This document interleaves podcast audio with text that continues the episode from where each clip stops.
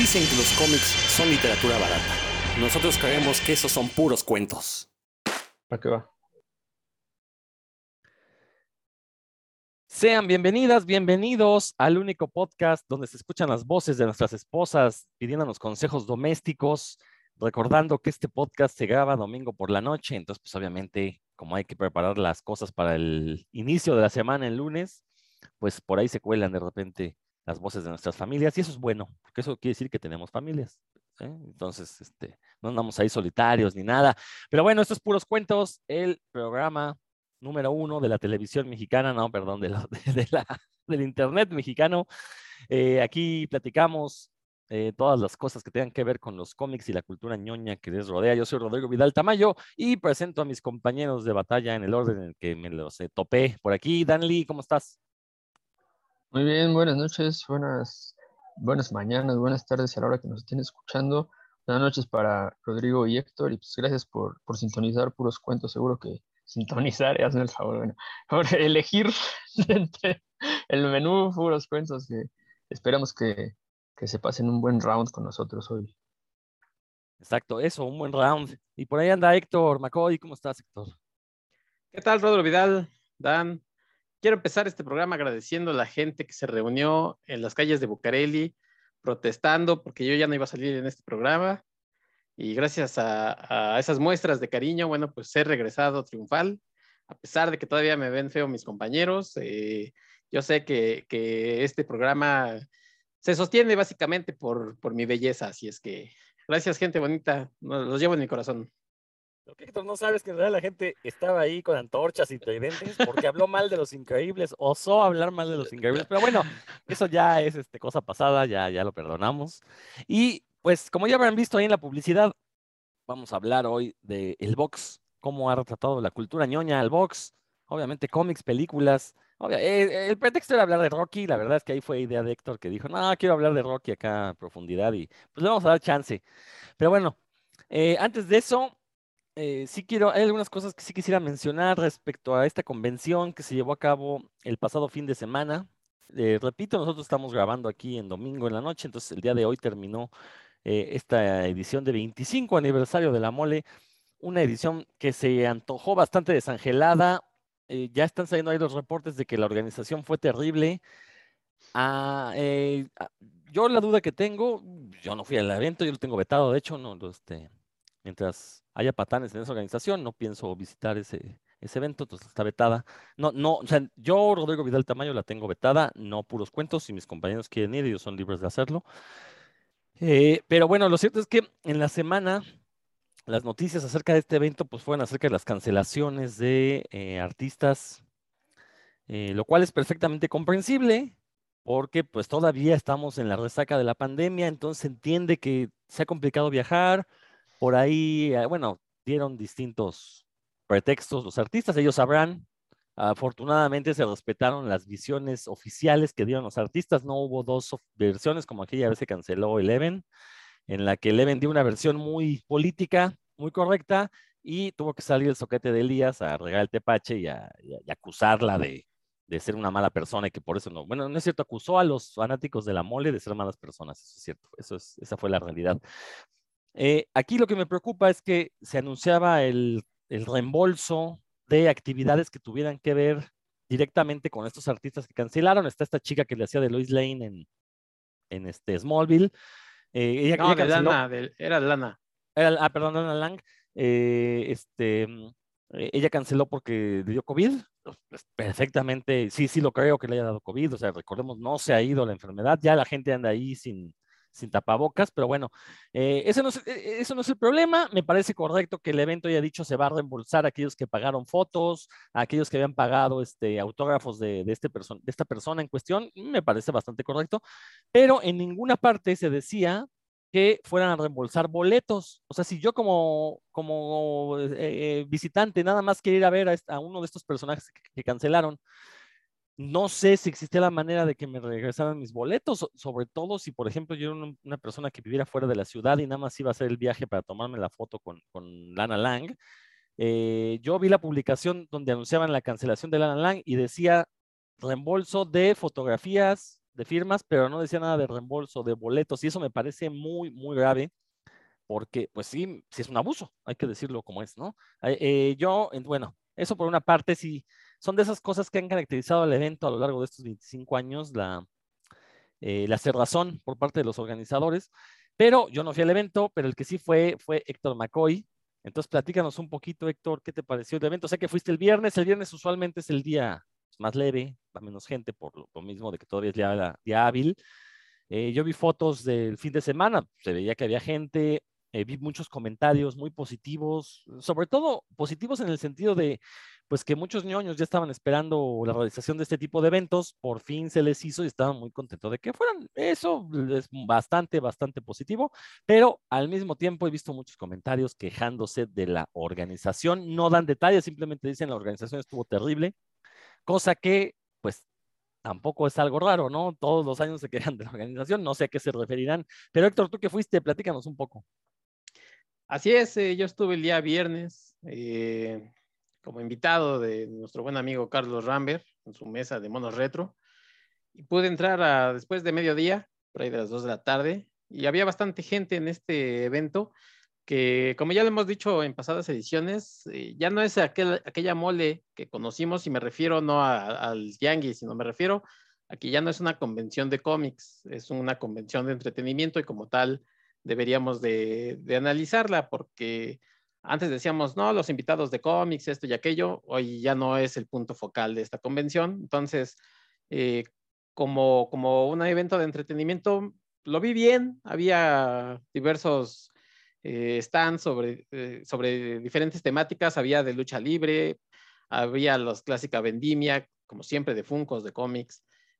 Ha crecido la parte de, de, las cosplayers, la verdad es que se lleva una parte bastante eh, fuerte que antes no, no tenía. Antes eran cinco o seis cosplayers, eh, hombres, mujeres, ¿no? En su mayoría mujeres. Hoy la verdad es que ocupan una, una parte bastante importante. La zona de los youtubers, influencers y la parte de los artistas, ¿no? Entonces, digamos que como eso es lo que hemos visto siempre. Estaban en una zona, digamos, la principal, que era el primer piso. Había bastante gente no obviamente como un sábado o un domingo, que hace años que no voy un sábado o domingo, pero, pero sí había buena, se congregó bastante gente de viernes.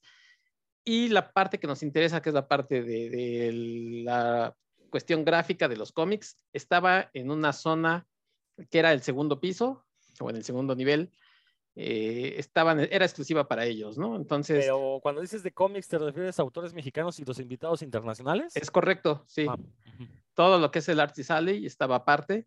Eh, todo lo que ustedes se puedan imaginar de, de, artistas mexicanos, ¿no? Ya saben, pinche Fortaleza, no sé, este, la gente de, de de Comicase, la gente, les digo, de Monos Retros, de Carlos Rambert, o sea, todos ellos, eh, eh, de nuestra amiga Idalia Candelas, que anduvo por ahí, de, este, de esta chica eh, Alejandra Gámez, también estaba por ahí, o sea, todos ellos que más o menos conocemos, Rulo Valdés andaba ahí, entonces, los conocidos, ¿no? Habituales.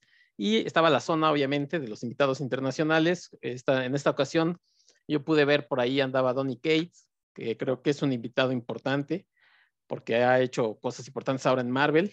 No, no es como el ya el escritor segundón, ahora está haciendo cosas importantes desde primera línea. Estaba por ahí Simon Beasley, estaban algunos dibujantes, estaba Ryan Otley, creo que vino. Eh, entonces, eso, eso estaba bien por un lado porque hacía que la gente que, le, que quería ver a, a, esos artistas internacionales, pues se diera su vuelta por el Artist Alley, ¿no? Eh, la verdad es que ya sabemos que los que van por las firmas, pues también ya son gente que se conoce, eh, qué que, eh, stands de nacionales van a estar, entonces no, no se sorprendían gran cosa. La cuestión, y es donde yo sí eh, pongo el, punto sobre las CIES, es que no se les avisó que iba a estar aparte de la, del, del, punto importante, ¿no? Que les digo, el entretenimiento. yo creo que sí era importante que se les dijeran, oiga, van a estar en esta zona y que se les diera, al menos eh, de palabra, ¿no? Que se les dijera, oigan, nos vamos a poner aquí todos juntos, eh, es una zona importante y más bien pareció que al final, cuando el día mismo viernes que, que algunos de ellos llegaban y que le decían, pues te toca allá arriba. Creo que ahí sí me parece mal. Por lo menos eso fue lo que eh, dos tres personas me comentaron, que así fue el asunto. Pero eh, ya en, en, en, sí, yo por lo menos vi un rato que estuve ahí con, con Carlos, eh, vi bastante gente para ser viernes y creo que no les estaba yendo tan mal para ser viernes, ¿no? Espero que, siendo sábado y domingo les haya ido mejor. Ya sabemos que el costo de la mesa no es precisamente barato, así es que espero que hayan recuperado lo que invirtieron por estas mesas y lo hayan recuperado. Y, y sobre la organización solo puedo decir eso, que me parece pues mal que no les hayan avisado dónde iban a estar, porque eh, por lo menos decirles, van a estar en tal nivel con los artistas internacionales, porque, porque es importante que toda la cuestión del arte gráfica esté junto. Ah, órale, qué chido, ¿no? Pero que el mismo día se enteren, pues ustedes por allá como si fuera cualquier cosa, que obviamente no lo son, pero pues eh, ya sabemos que, que, mucha gente pues va por el muñequito, va por los youtubers y, y a lo mejor si estas, eh, esta zona estuviera más amplia, pues ahí estarían los artistas gráficos por ejemplo, aquí en el, en el Banamex eh, es más amplio la zona, entonces caben más, ¿no? Caben todos juntos. Eh, hace un par de años que fue la última a la que estuve presente, estaban todos juntos y bueno, pues la gente se da la, su vuelta por aquí y por allá. Pero si aquí, como tú dices, Rodro, alguien iba exclusivamente, no sé, a ver a, a los de leyendas legendarias y, ya no quiso subir porque les daba flojera, o, ¿y dónde están los cómics? Ahí arriba, ah, ahorita regreso y ya no regresaban, pues sí es mala onda, ¿no? Entonces, eh, esa fue mi, lo que yo pude ver eh, brevemente en el tiempo que estuve. Y bueno, mm, pues como les digo, ya no es de cómics nada más. Entonces, creo que es una, un evento bien. Ah, por cierto, lo del cubrebocas que mencionabas, Rodro, pues por lo menos el 90% de la gente, 95% de la gente bien traía su cubrebocas los menos, los que lo traían, ya saben, este, debajo de la nariz, ¿no? Y, y, uno o dos, yo sí vi uno o dos mensos que se lo quitaban de plano, ¿no? Y no había quien le dijera, oye, póntelo por favor, este, entiendo que, que, bueno, pues si quieres tomar agua, quieres comer algo, te lo quites, pero si andas ahí paseándote los stands, pues debería haber alguien, ¿no? En pasillos que le dijera, oye, ponte tu cubrebocas, por favor, este, por, por sanidad, ¿no? De todos. Entonces, pues bien, o sea, tampoco nada relevante, pero pues bien, o sea, si me pidieran darle una calificación, pues sí, un 7, 7, 5, ¿no? no nada, nada, este, creo que del otro mundo. Y para ser el primero después de estos dos años, bueno, más bien es el segundo, el año pasado a finales hubo otro, pero creo que más pequeño, pues la gente creo que sí extrañaba estos eventos. Ya saben, los clásicos que siempre van disfrazados de lo mismo, aunque eso sí, mucho Spider-Man, y, y ya menos Jokers o, o, yo pensé que iba a haber más Pacemaker, ¿no? Por ejemplo, que, que, tuvo bastante famita. Hubo uno o dos por ahí, pero su mayoría, mucho Spider-Man, incluyendo niños, que, que hoy vi mucho Spider-Mancito disfrazado. Pues así como nos lo platicas, Héctor, la verdad es que no se me antoja nada ir. Este, no, no, no vi nada que, que me atrajera. Eh, eh, tienes toda la razón cuando dices, ya no es un evento de cómics, al igual que, por ejemplo, San Diego, ya no es un evento de cómics. Yo no sé por qué mantienen el nombre de Comic Con, ya deberían llamarle Popcorn o CultureCon, no sé, ¿no? Pero este, porque sí, o sea, sí, sí engaña, o sea, de cierta manera es un engaño, ¿no? Llamarle Comic Con, pues ya no va por ahí, ya como bien. Sí, no, dices, de hecho, aquí, perdón, perdón, Rodolfo. Sí, sí, sí. La mole Comic Con dejó de ser Comic Con hace dos o cuatro. Ah, ya, ya, ya no dice Comic Con el logo. No, ya no, ya nada más es. Ah, disculpe mi ignorancia, como uh -huh. no lo sigo, entonces no, no, no sabía. Ah, Sí. qué bueno, bueno, ya, otro tiro lo dicho. Y de Este, hecho, pero bueno, per- eh, perdón otra vez, lo de San Diego sí, creo que es el único lugar donde se puede mencionar como Comic Con porque es como una, ya está una marca registrada. es marca registrada, es- es- en- Y yo creo que por eso lo mantienen, nada más por tradición. Y todos los demás eventos, pues para evitarse broncas, muchos decidieron quitárselo de Comic Con y otros, pues por ahí lo tienen. Pero sí, por ejemplo, la mole sí ya no es Comic Con. Ah, perfecto, gracias por aclararlo. Ahí, gracias por, por hacerme menos ignorante. Entonces, este, pues sí, este, ya, ya es un evento para otro tipo de público. Digo, lo, lo que mencionas, esto de separar a los artistas de cómic del, del resto de, de la vendimia, pues del tianguis, eh, yo no lo veo tan mal. A lo mejor sí, la, la molestia es que no les avisaron, pero bueno, al menos estaban junto a los artistas internacionales, ¿no? Sí, Entonces la gente sí, que sí, iba a ver a los internacionales, a los internacionales iba a topar a los nacionales, ¿no? Malo que hubieran separado a los internacionales y a los nacionales allá lejos, porque entonces sí nadie los hubiera ido a ver, ¿no? No, Eh, y, sabes qué era lo importante que, como siempre, los internacionales estaban al fondo. Entonces, más o menos te daba chance de entrar. eh, digamos, la entrada daba al inicio de estos stands eh, del arte nacional. Entonces, medio transitaba por ahí a lo mejor la gente, ¿no? Que, que no los conoce y va viendo y ya llegaba al, al internacional, ¿no? Este, entonces, eso también pues, ayuda de que vas viendo ahí cosillas. Pero sí, sí, a mí sí creo que, que más tacto en esas cosas. Sí, que bueno, sabemos que eso es algo que no, nunca han tenido los organizadores, ¿no? Pero bueno, entonces eso fue eh, el regreso de la mole dos años después. Bueno, no, no dos años, porque sí, como bien dijiste, ¿no? Noviembre, diciembre del año Sí, pasado. por ahí una- noviembre hubo. o el puro tianguis, ¿no? Que, ah, mini, lo que sí hay que mencionar, eh, eh, por ahí el, creo que el costo de entrada rondaba los 500 pesos, lo cual me parece un asalto, un asalto a la razón. Dejen ustedes un asalto a la cartera, a la razón. Porque uno, eh, y es algo que siempre me he quejado, ¿no? Uno está pagando para entrar a, a comprar cosas, ¿no? Ha- Habrá quien me diga, no, pero San Diego te cuesta c- 100 dólares el boleto, 2 mil pesos. Sí, pero en San Diego pago mis 100 dólares. De entrada me reciben con una bolsa llena de regalitos, el, ¿cómo se llama? El, el- el- el álbum del- del- de la convención que trae este, artículos, ilustraciones. eh, y bueno, y además, ya en el evento, en- digo, puedo ir a la zona de venta y voy a tener un montón de regalitos también, o sea, cosas que te regalan los, los, los propios stands. Y además estoy pagando porque hay un montón de conferencias de lo que yo quiera. Ahí sí hay mucho de cómic todavía, desafortunadamente.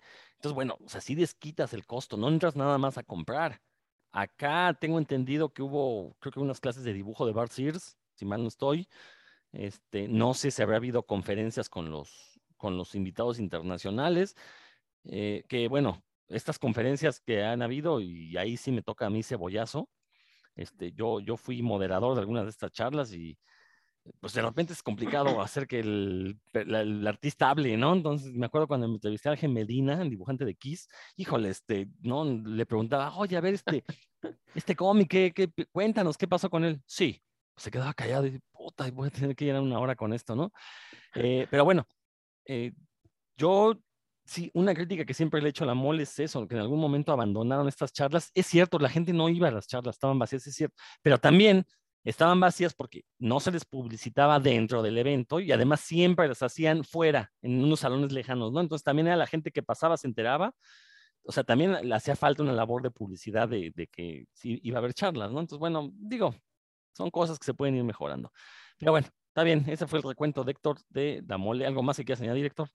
No, no, no, solamente espero que, repito, que, que hayan eh, podido juntar sus, sus dineritos, porque se- sabemos que no nada es barato ahí, entonces, pues sí se veían algunos complicados, algunos stands medio vacíos y otros, pues sí, con gente, afortunadamente. Pero bueno, pues ahí sí ya depende del producto que Sí. ofrezca cada quien. Exacto. Aunque sí, insisto, esto del, del precio de entrada, la verdad es que es un robo en despoblado. Sí, sí, me van a decir, ah, es que tienen que traer este, eh, artistas de fuera, tienen que pagar el espacio. Estoy totalmente de acuerdo, pero, ok, pues reduces un poco el margen de ganancia, ¿no? O sea, ahí también, también entra un poquito el, eh, el, el ser empático con tu público, ¿no? Pero bueno, está bien, estamos hablando con gente que, pues, este, le interesa mucho el dinero y eso sí lo digo con conocimiento de causa.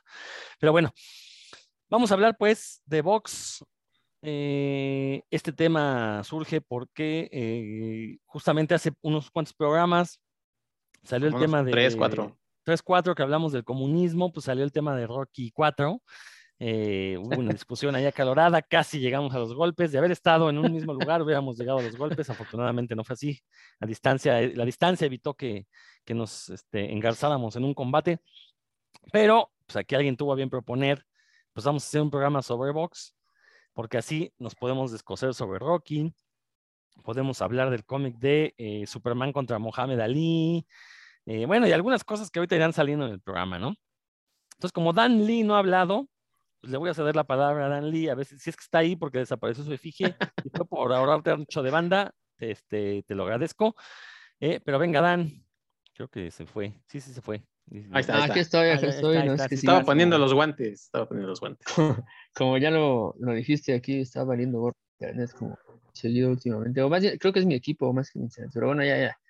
No voy a poner a llorar aquí para que, para que los, puede, los podescuchas este, me, me tengan algo de, de compasión. Pues que hoy, hoy sí les traje absolutamente pura joya. Sí. Eh, en cuanto mencionaron el box, yo dije, no, bueno, sí está muy padre el box en, en los cómics y en el cine, pero en lo- ahora sí que lo mío, lo mío, lo mío, no, no es la chaqueta como dijo aquel personaje, no, no, lo mío, lo mío, lo mío, ustedes sabrán, es el, es el cuento, la literatura. Entonces, este, pues en este, está- hay, hay un cuento, voy a empezar así con el número uno por si se nos acaba el tiempo y ya, ya no alcanzo a mencionar los demás. Hay un cuento que, de Jack London que está considerado por muchos, no, no nada por, por un servidor, el, el mejor cuento, la mejor pieza literaria sobre el, sobre el box, que es un cuento que se llama Por un bistec, de, de este Jack London, el- este escritor inglés. Tiene, eh, tiene bastante tiempo que fue escrito, pero sigue siendo un, un- una gran historia. El, personaje se llama Tom King, como ese este, homónimo de, de ese escritor muy, muy, muy efectivo de, de cómics actual. Eh, y es un, boxeador todavía profesional de 40 años que vive en Australia y pues que está afiliado ahí a una liga pues, ya prácticamente amateur. Él fue, él fue contendiente a, fue campeón en algún momento, pero no campeón mundial, pero sí fue campeón de peso pesado. Y pues de lo que trata la, la historia, básicamente vemos, ah, nos lo acompañamos en un día en el que, bueno, una noche previa a un combate que va a tener eh, con una joven promesa del, del box ahí en, su ciudad, desde que cena hasta que termina el, el combate. Y pues en la cena, este, todo, eh, se empieza, la, primera frase del, del texto dice, Tom, Tom King rebañó el plato con el último trozo de pan para recoger la última partícula de gachas, son como frijoles, ¿no? Y masticó aquel bocado final lentamente, con semblante pensativo. Esa es la primera línea, porque él no puede cenar carne, él quisiera cenar un bistec antes de un, de un combate profesional, pues porque sabe que va a necesitar esas proteínas y esa energía. Desde ese momento, pues lo, lo- vamos, es, es un texto narrado en, en tercera persona, pero que no- nos deja mucho entrar en la mente de, de Tom King. Y él sabe que él no se preparó como tenía que haberlo hecho un deportista profesional, pues porque tiene, él ya tiene una familia y pues, tiene tipo de trabajos a veces, ¿no? Para, para sacar lana ahí para sus amigos, para su familia, perdón. Y pues lo que vemos aquí es el, eh, un, pues el ocaso de la carrera de un, de un tipo que, tuvo éxito, disfrutó, digamos, de las mieles del éxito, y pues, pero la edad lo ha ido, él sabe, ¿no? Que, que no puede ya competir como lo hacía antes, y de hecho su, su objetivo no es la fama ni la gloria, es ganar esta pelea para ganar 30 libras, ¿no? Que, que es lo que, ah, mira, está pasando el de los camotes, qué, qué oportuno. Este, eh, bueno, que él, él quiere ganar 30 libras, ¿no? Para tener un poco de lana para su familia y sus hijos, es lo que él quiere. Y desde ese momento nos vamos siguiendo, ya se levanta en la mañana, tiene que caminar desde donde vive hacia donde hasta donde va a ser la pelea, que son tres kilómetros, no tiene dinero para el taxi, no tiene quien se lo invite, se acuerda, ¿no? De que antes los mismos fanáticos lo veían en la calle y le dicen, ah, vete, nosotros te pagamos el taxi, no, vete, vente con nosotros, se lo, se lo pagaba la promoción. Todo este proceso de, de contraste entre lo que fue y lo que es, lo, lo, lo vamos viendo junto con King. Cuando llega ya el momento del, del combate, llega, llega, se cambia, sube al ring y no- lo narra desde, la verdad esa narración es magistral, todo, toda la pelea, son solo 10 rounds, solo 10 rounds, bueno, uno que el del lector, ¿no? Porque en el ring pues, es, 10 rounds es la eternidad. Pero bueno, él, este, cómo va enfrentando a, con, con sus mañas, ¿no? Con su, sus, sí, pues sus mañas de peleador viejo y la forma en la que tiene que ir acostumbrando su, digo, administrando la energía para enfrentar a todo el ímpetu, el ímpetu que trae el otro. Hay unas frases ahí buenísimas que dice, pues este, lo que le hace falta a este peleador, al, al- a su contrincante, es experiencia, ¿no? Pero pues, esa no la puede tener ahorita, es un chavo, se, la va a tener que pagar con su juventud. Tiene un montón de frases así como de ese tipo. Eh, me- conforme va avanzando la pelea, va- vamos viendo cómo reflexiona, cómo la, la- sí se, su- todas sus mañas y su experiencia más o menos le van balanceando, ¿no? Hacen que la, que la pelea no esté dispareja. No les voy a decir cómo termina porque, sí, o sea, conforme avanza el, el combate, vemos como el, toda la energía, todo el ímpetu y la, la fuerza, ¿no? Que trae el, el, otro chavo, este, se, va, se va haciendo, ahora sí que contrarrestada con, con las técnicas, sí, uh, mínimas a veces, ¿no? Para ganarle, por ejemplo, tiene una que es buenísima, que se fija, cuando ya va a acabar el round, siempre se va caminando hacia su esquina, ¿no? Va esquivando, esquivando, se va por las cuerdas hacia su esquina para que cuando suene la campanilla, él solo tenga que sentarse y su rival tenga que caminar hasta la otra esquina, ¿no? dice que parece esos segundos pues, son vitales, ¿no? Porque solo hay un minuto entre round y round para ir recuperándose y demás. Todo eso, eh, las mañitas que hace cuando se, le, cuando se abrazan y se le cuelgan, ¿no?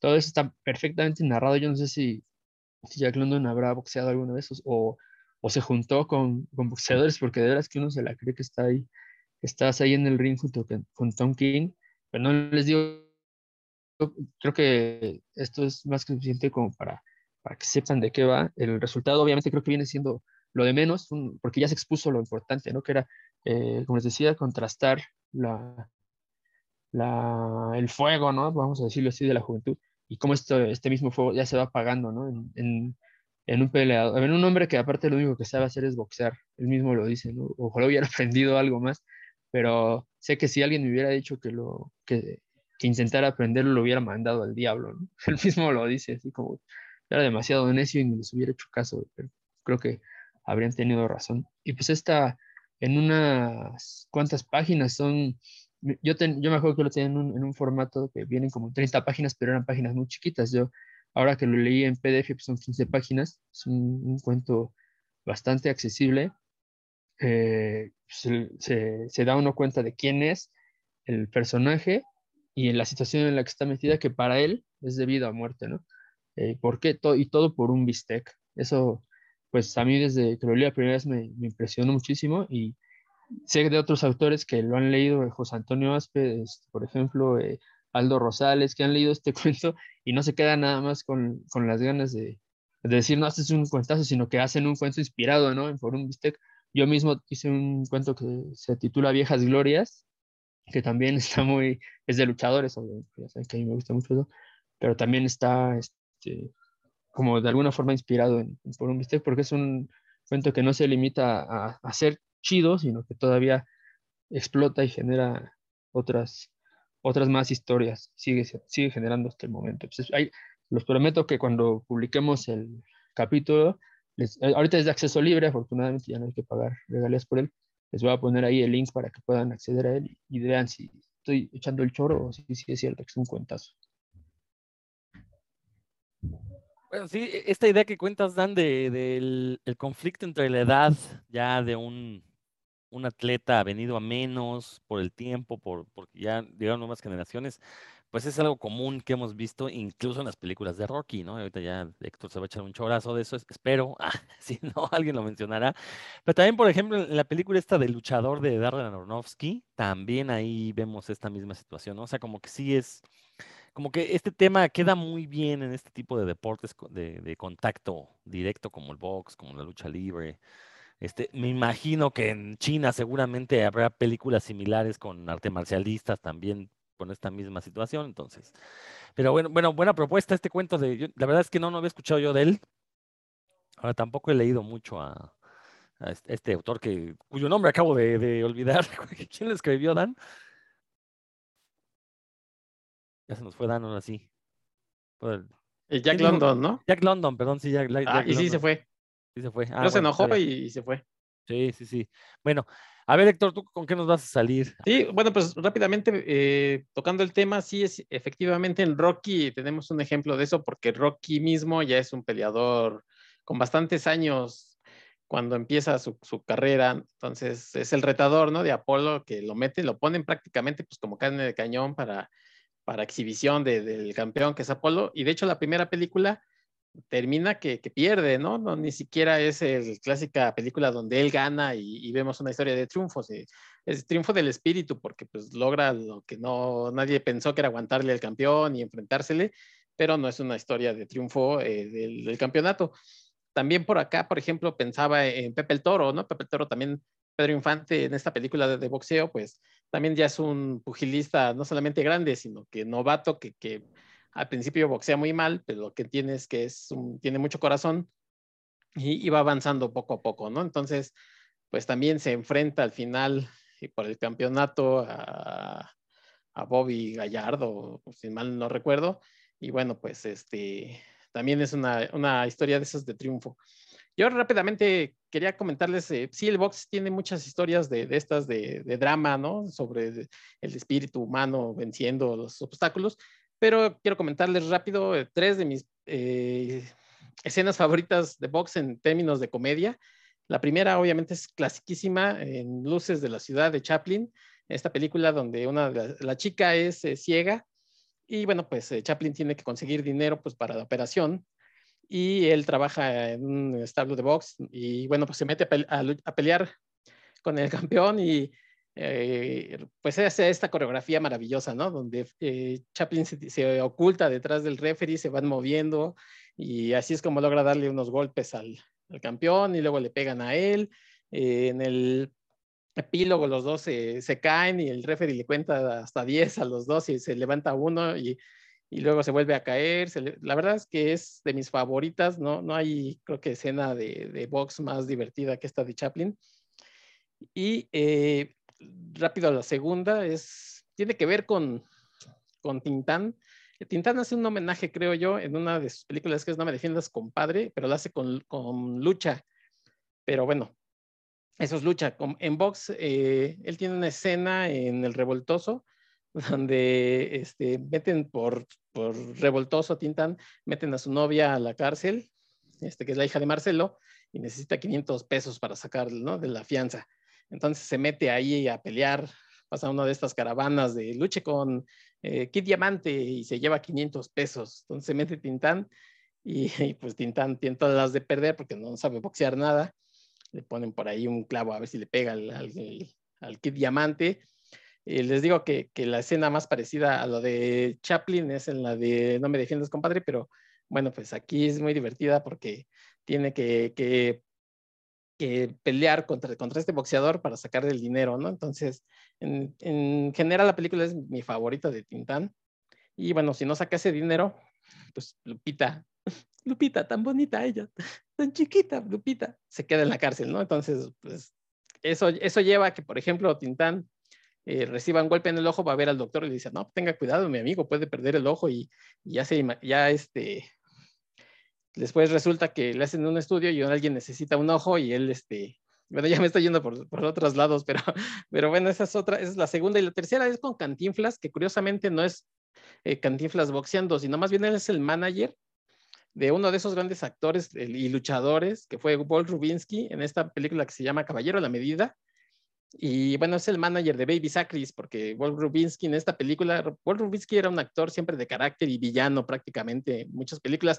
Precisamente en Pepe el Toro, él es el, el boxeador malo, ¿no?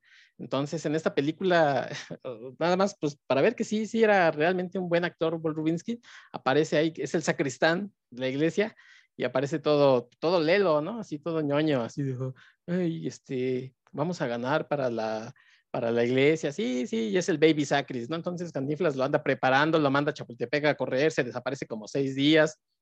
Al final, bueno, pues tiene esta lucha precisamente con otro de esos actores que era luchador y boxeador, el Lobo Negro, y, y Cantinflas dándole las instrucciones para, para boxear, ¿no? Que, que le dé su jab, su jab, le dice Cantinflas, su jab, métele tu jab, tu jab, amárrate. Y entonces, eh, pues ahí me, medio boxea Rubinskins, este, pero aún en, el personaje en el que está.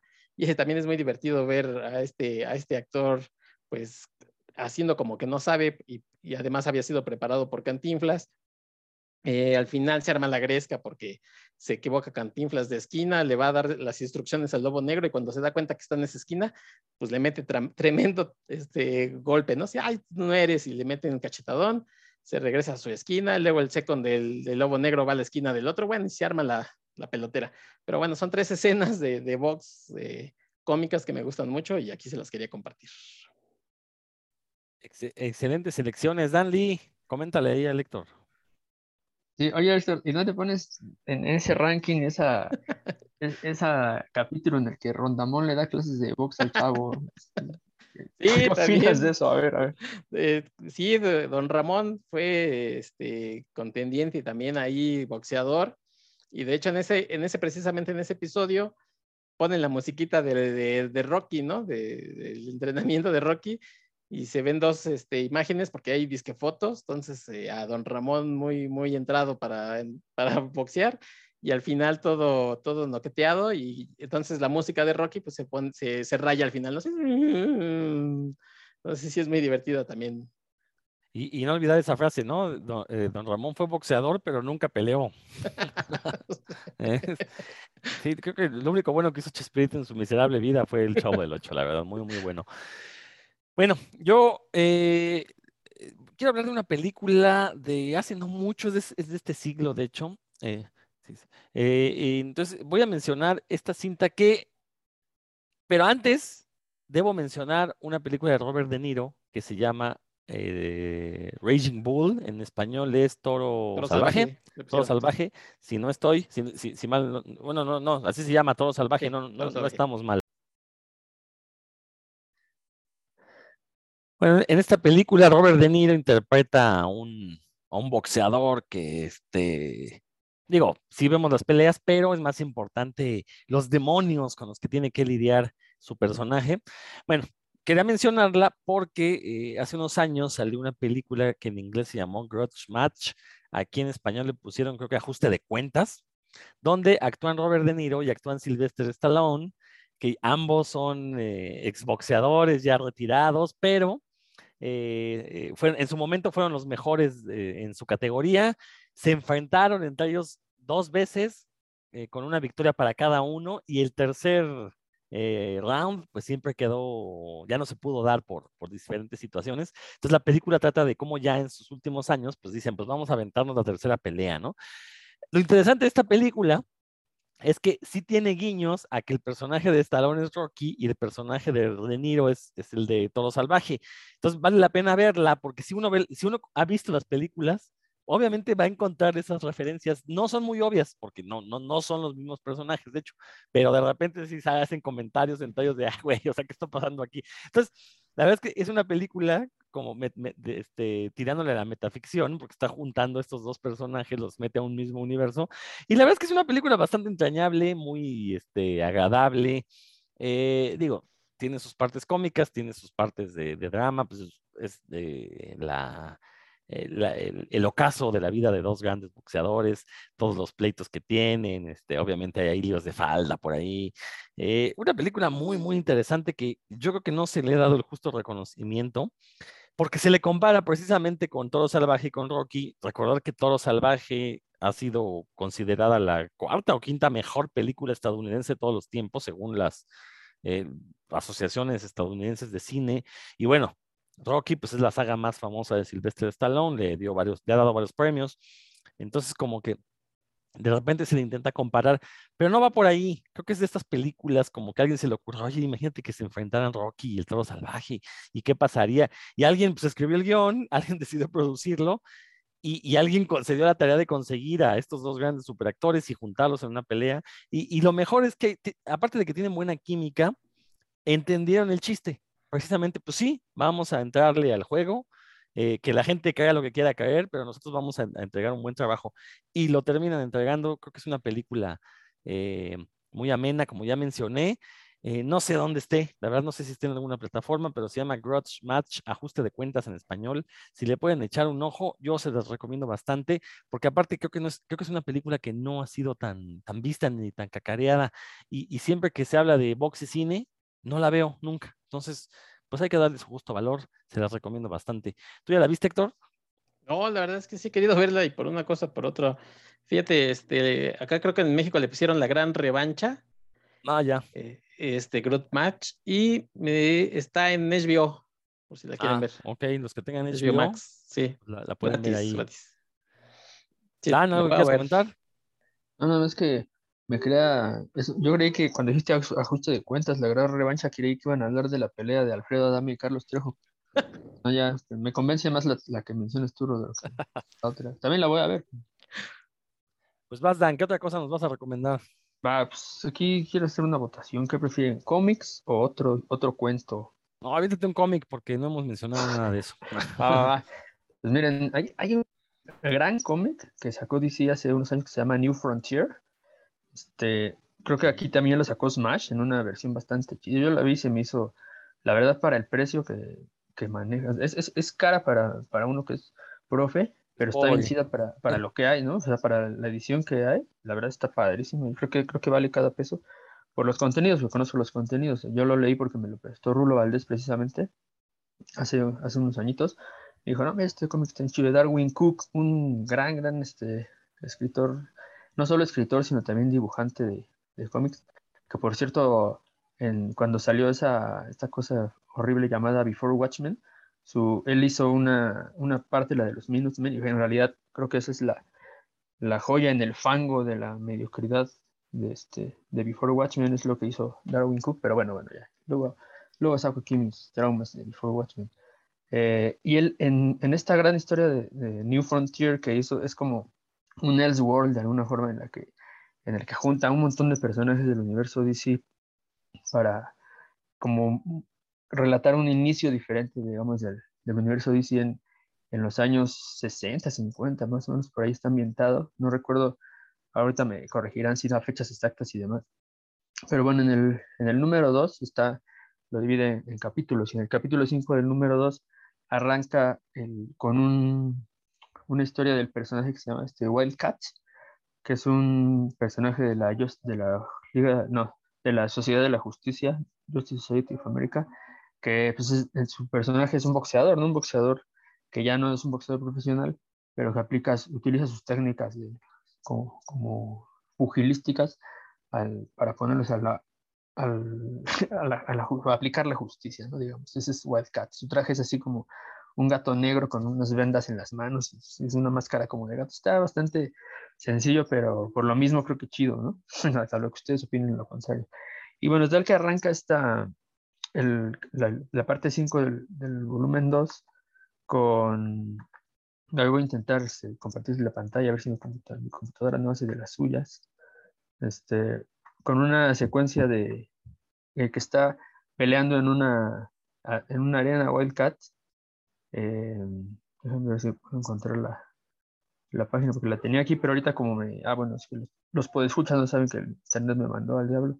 Y ahorita que regresé, pues me, se desconfiguró un poco, ya la tenía aquí abierta para compartirla con, con ustedes.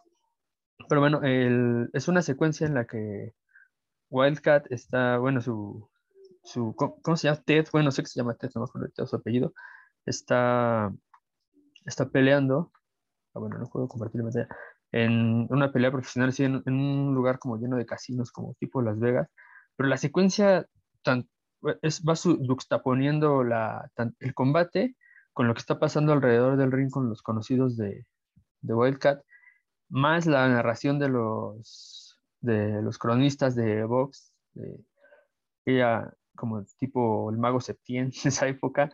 Este, entonces, por ejemplo, en la primera página vemos lo, primero el lugar de afuera, ¿no? La arena llena, con el estacionamiento lleno de, de autos de viejos, ¿no? Es unas lanchotas.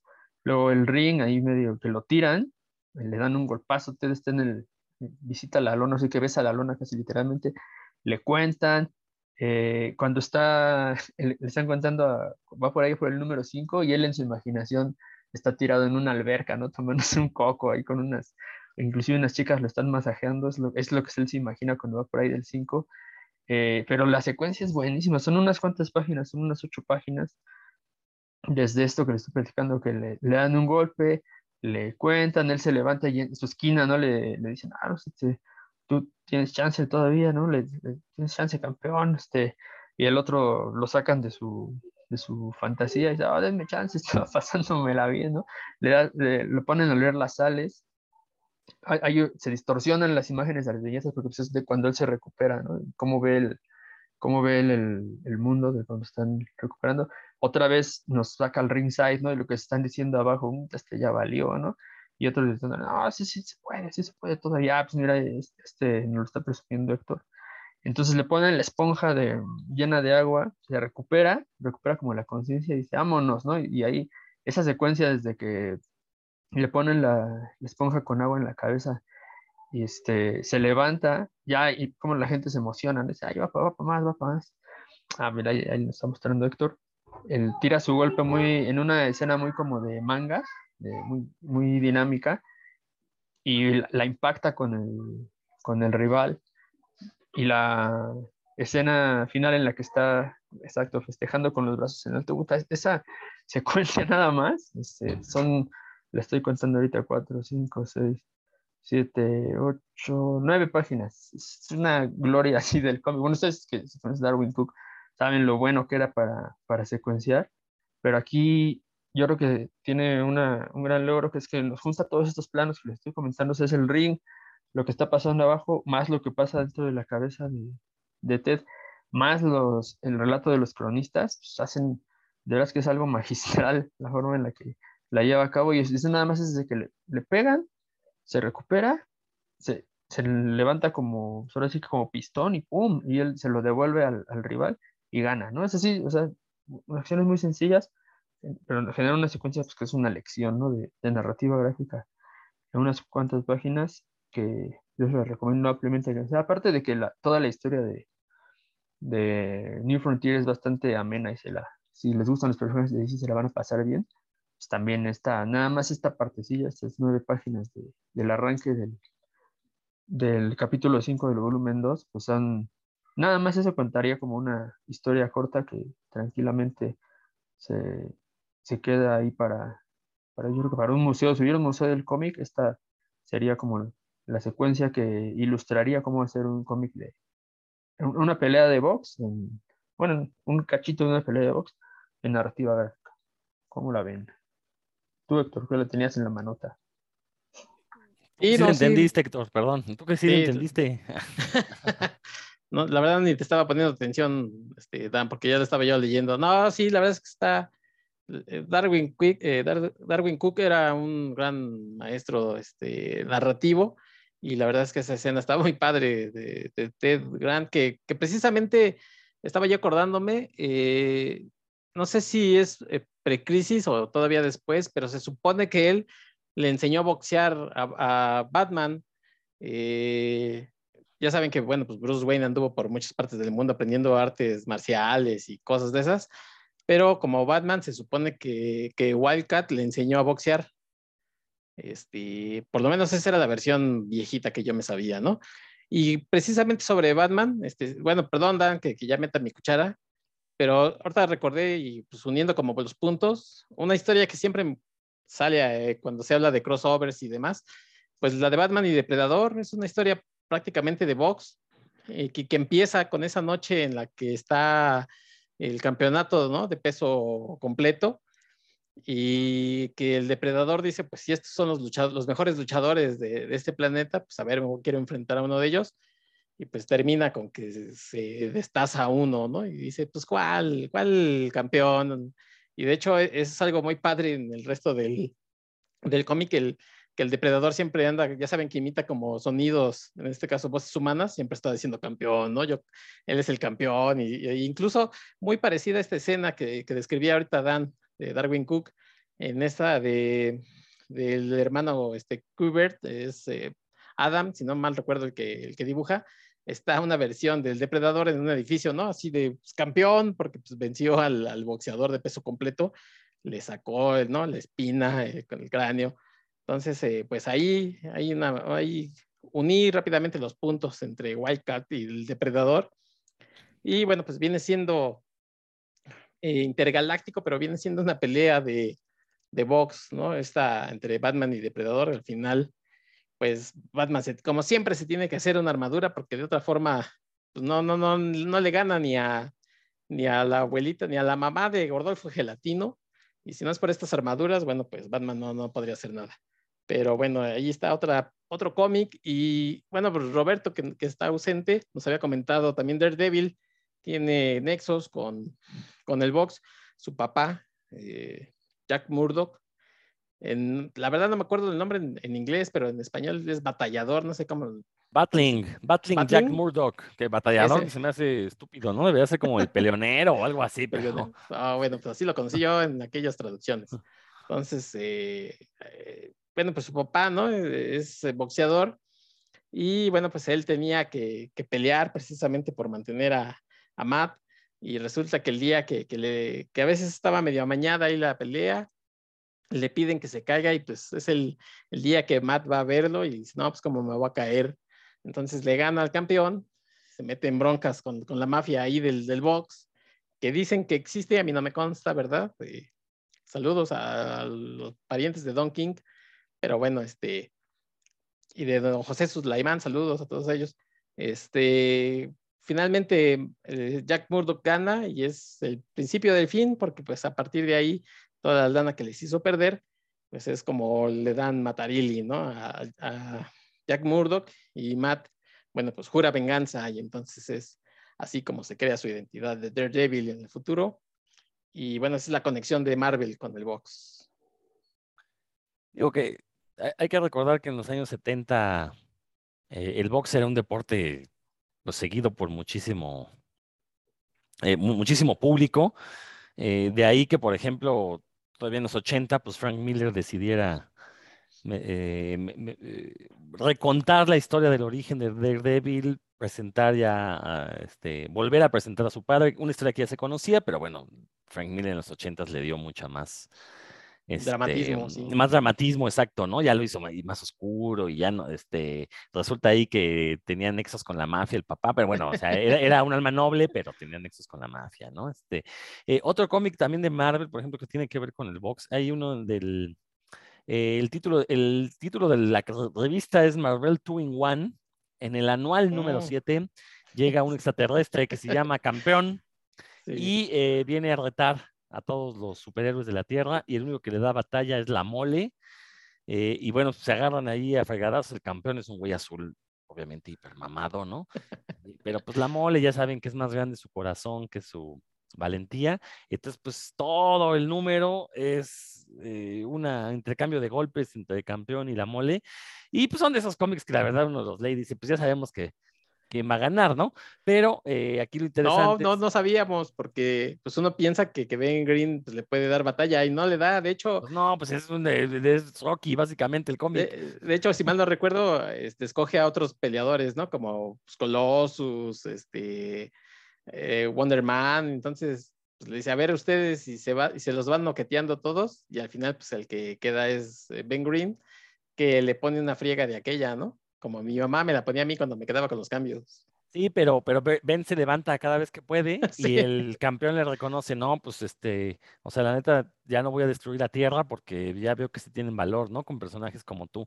Es un cómic bastante divertido, la verdad, te los recomiendo. Marvel se publicó aquí en, México, eh, de, esas, de esas que sacaba Marvel en, un tomo creo que es en uno de Punisher mata al universo Marvel, creo que en ese se publicó, no estoy seguro. Pero... ¿Fue en ese o fue en el de las mejores historias de Marvel?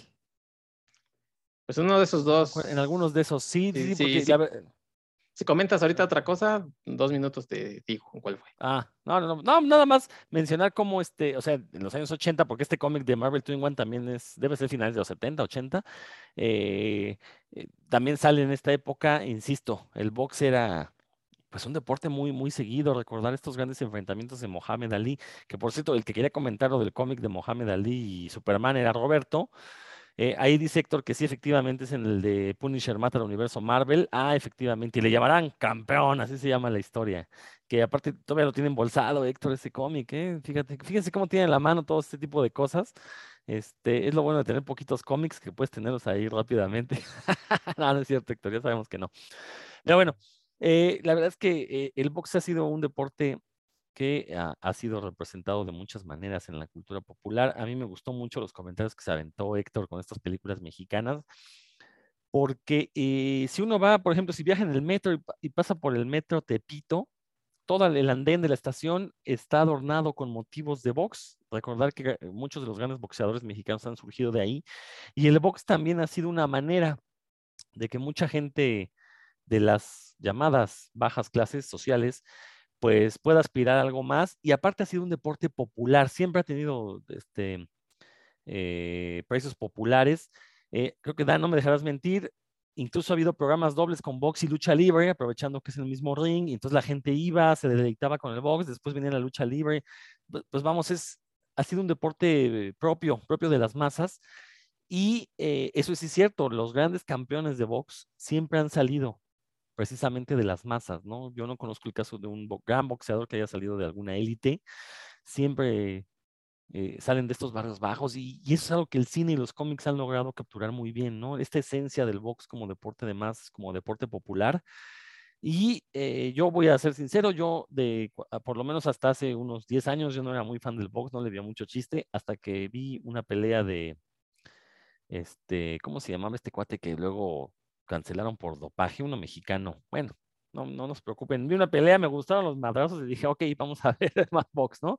Eh, aunque hay que reconocer que el box actual, pues ya como que sí está un poco de capa caída, como que ya no tienen estas grandes superestrellas. en el caso de México no tenemos ni siquiera un boxeador decente. Ya ven que eh, el hijo de, del ídolo, Julio César Chávez, pues resulta que le entra la Mois y luego no se entrena bien para las peleas. El Canelo, pues lo ponen allá a pelear junto a puro Caguachi, entonces pues como que no, no, no, no hay este ahorita calidad, ¿no? Entonces, pero no, pero a ver, a ver, Héctor, tú platícanos un poquito, tú que eres más aficionado a estas cosas.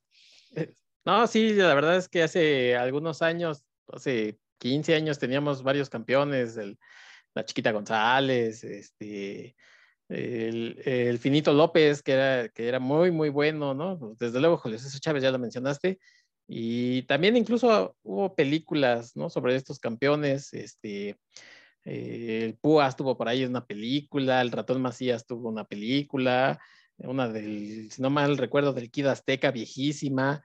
Eh, hay una película, eh, aparte de Pedro Infante, por ejemplo, Javier Solís hizo una película, no sé si era peso completo, porque Javier Solís en esa película sale gordo, todo bofo, entonces, sí, la verdad es que pues, muy hecho drama, pero híjole, sí, Javier Solís ahí sí no, este, entonces, el, sí, el, por ejemplo, en el cine mexicano hay mucha tradición de, películas de box. Eh, es un tema que pues, sí se presta, ¿no? Para, estos dramas eh, familiares. Bueno, para colmo, ya hablaba yo de, Pedro Infante y Pepe el Toro, había una continuación, entre comillas, que hizo el hijo de Pedro Infante, que era el, el torito de Tepito, precisamente, ¿no? Este, malas las películas de Pedro Infante Jr. Por eso Diosito se lo llevó antes de que siguiera haciendo cosas. Entonces, bueno, pues eh, para no avergonzar el, el, apellido, yo creo. Y bueno, pues eh, eh, sobre todo en los años 40 y 50, que era la, la, época en que más, creo que más fervor había para el, para el box, es cuando se hicieron muchas cosas. Y después, bueno, pues en los 70 también, repito, por ejemplo, el, el Púa salió no solamente en una película que era La vida del Púa, no recuerdo el nombre, sino salía hasta ya de actor, ¿no? En esas películas de, la pulquería. Sí. entonces, sí, entonces, bueno, pues hasta esos niveles llegaban, ¿no? Los, los boxeadores. Pero bueno, pues ahí está. Además, el, el Púas que pues, necesitaba alimentar sus vicios, ¿no? Entonces. este, sí, no, le quedaba perfecto, ¿no? La, la pulquería. Sí. Está bien. Muy bien. Pues vamos eh, cerrando, Dan, te cedo la palabra, ya por ahí das tus comentarios. Un chisme con lo del Púas, eh, cuando, es que Ricardo Garibay, que era un escritor bien bueno y bien sangrón como él solo, este fue el que escribió este, el guion para la película de Las Glorias de Gran Púas, y el libro casi se llama Las Glorias de Gran Púas, y pues que no le gustó para nada al Púas, ¿no? Cuando, cuando tuvo acceso al, al guion y al, y al, libro, dijo, oye, pues aquí me dejas re mal, y lo andaba buscando para darle en la torre a Ricardo Ricardo Garibay, un hombre pues, grande y bien afectado, así sus modales, todo hablando siempre bien elegante, ya saben, este, a, a, todo mundo hacía menos, ¿no? Este, y, y, no, ya me lo imagino escondiéndose del Púas, ¿no? Para que no, no lo fuera hallar, eso debe, debe haber sido muy divertido, pero bueno, es el chisme, el chisme literario. Muy bien, Dan. Bueno, pues con eso llegamos al final de este puros cuentos dedicado al, al box, a este deporte que existe desde, al pugilismo que existe desde la época griega, según, a según. Eh, pues a ver, este, Héctor, pues ahí despídete e invítanos a escuchar tu otro podcast. Sí, pues otra vez agradecer a la gente que me trajo a este episodio nuevamente. Y bueno, pues si ustedes tienen alguna historia favorita sobre Vox, déjenos sus comentarios en Facebook. Eh, ahí los estamos leyendo como siempre. Saludos a Jason, a, a también y a toda la gente que miles y miles de comentarios los estamos leyendo, como no, muchas gracias. Y también escuchen de la ciencia y la ficción, eh, también en los sitios finos de podcasting, como dice Rodro Vidal. Ahí me la paso hablando de cosas de ciencia ficción, cine, básicamente de algunos libros, cómics a veces. Entonces, si hacen el favor de darse una vuelta por, por de la ciencia y la ficción, se los voy a agradecer. Y por aquí andaré yo en otro episodio próximamente. Muy bien, Dan Lee. Ah, yo quiero mandar un, un saludo especial a uno de nuestros escuchas que tuvo un accidente, a Víctor Ávila, que dice él que lo, lo atropellaron, se está recuperando. Pues ojalá que nos estés escuchando, Víctor, y nada más que te recuperes pronto, que pues que, que te sea, apégate mucho al tratamiento terapéutico y eso te, te ayudará bastante a que, a que recuperes la movilidad. Pensé que ibas a decir, a decir adiós, pero perdón, No, perdón. don- me hubiera- Pégate, me adiós. Híjole, la verdad, si digo eso, este, voy a perder a todos mis fans. Pero bueno, este, bueno, cuídense mucho y que la pasen. Ya estoy diciendo muchas tonterías. Ah, está bien, está bien. Sí, un abrazo al buen Víctor Ávila. Pues, tuvo este accidente, ojalá todo salga bien. Yo sé que va a salir bien porque pues, aparte es un jovenazo, entonces eh, Saludos, la, rehabil- saludos. la- la rehabilitación no le va a costar mucho trabajo. Eh, yo, yo quiero mandar saludos a Saiz Ruiz, a quien hoy me lo topé en la calle. Recuerden que estamos grabando esto en domingo. Salgo de mi casa y lo veo ahí y pues ya le iba a salir con- yo con un bat para ahuyentarlo, pero ya vi que era el Saiz dije, no, pues ¿Te este regresó a tus cosas, Rodro? Banda, sí, sí, sí, ya Ah, le abrí la bueno. mochila y le saqué lo que se había llevado, ¿no? Pero este, no, es un saludote para Saiz Ruiz, la verdad es que me, me dio gusto verlo. A ver ahí luego que me cuente el chisme de que ya sé qué andaba haciendo, pero nada más quiero que me cuente bien el chisme. Eh, y pues nada más, ahí nos estamos escuchando la siguiente semana, que les vaya muy bien. Esto fue Puros Cuentos, pásensela de lujo.